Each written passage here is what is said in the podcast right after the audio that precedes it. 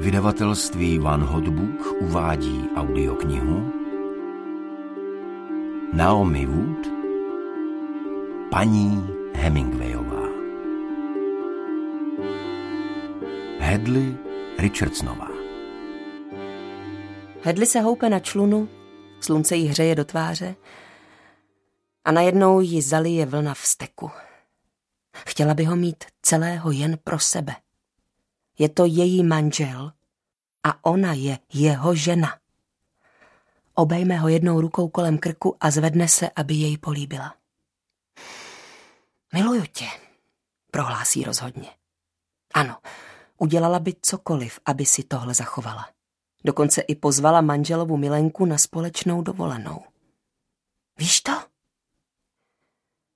Vím, odpoví divným tónem, jako by se snažil být spíš postavou ze svých povídek než jejím manželem, Ernstem Hemingwayem.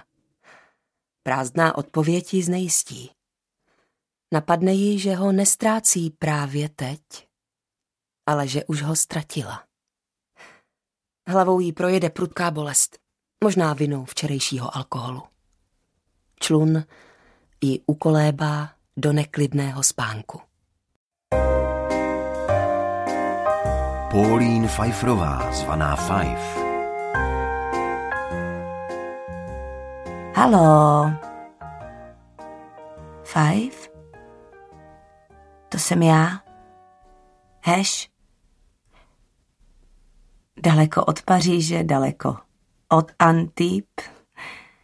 Jsou z nich opět kamarádky. Five se zeptá, jestli jí volá jen ze zdvořilosti. Zaslechne v kamarádčině hlase zaváhání. Vím, že Ernst je teď hodně pryč. Pronese konečně hedly. Měla by Five zariskovat a požádat o pomoc?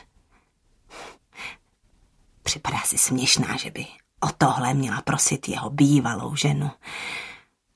Obzvlášť, když tady stojí jako stará, džinem opilá debitantka.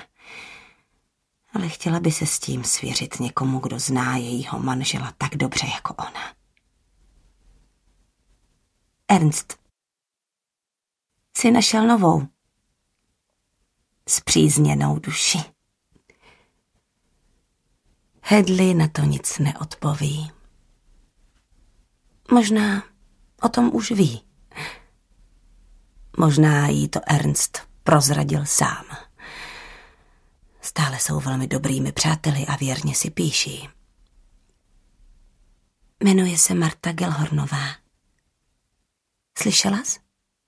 O ní? Ano. I když jsem se s ní nikdy nesetkala. Marta Gelhornová V posteli si schovává láhev whisky. Alkohol jí dodává rozhodnost a jasné uvažování. Její včerejší cesta do Paříže nebyla jednoduchá a bolí ji na hrudi. Možná má zlomené žebro. Dnes ráno dorazila do hotelu Lincoln s psacím strojem, batohem a stočenými přikrývkami v ruce a recepční jí hned začal nadšeně líčit eskapády jejího manžela, když spatřil její jméno v pasu. Ernst včera očividně osvobodil Ritz spolu s vojskem a vyhnal gestapáky a jejich děvky z postelí. Nic z toho by ji nemělo překvapovat. Ernst miluje, když je středem pozornosti všude, kam se hne – Boxer, toreador, rybář, voják, lovec. Všude musí být za hrdinu. V průběhu let často zatoužila po obyčejném příteli, kterého poznala ve Španělsku.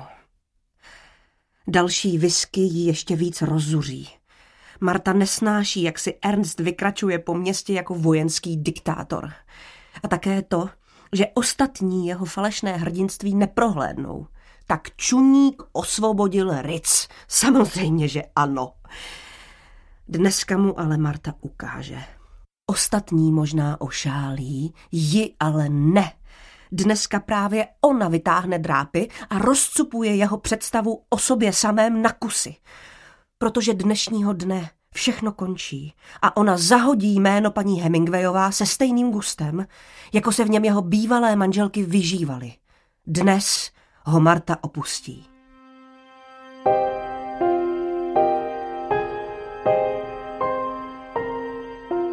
Mary Velšová Ernst vešel do ložnice, aby ji políbil na dobrou noc. Posledních pár dní se choval velmi něžně a láskyplně. Cítila, jak jí jeho jazyk nakrátko vklouzl do úst a polaskal ji. Stále chutnal po zubní pastě. Dobrou noc, zlato. Hezky se vyspí. Zaslechla, jak jí z ložnice odpověděl.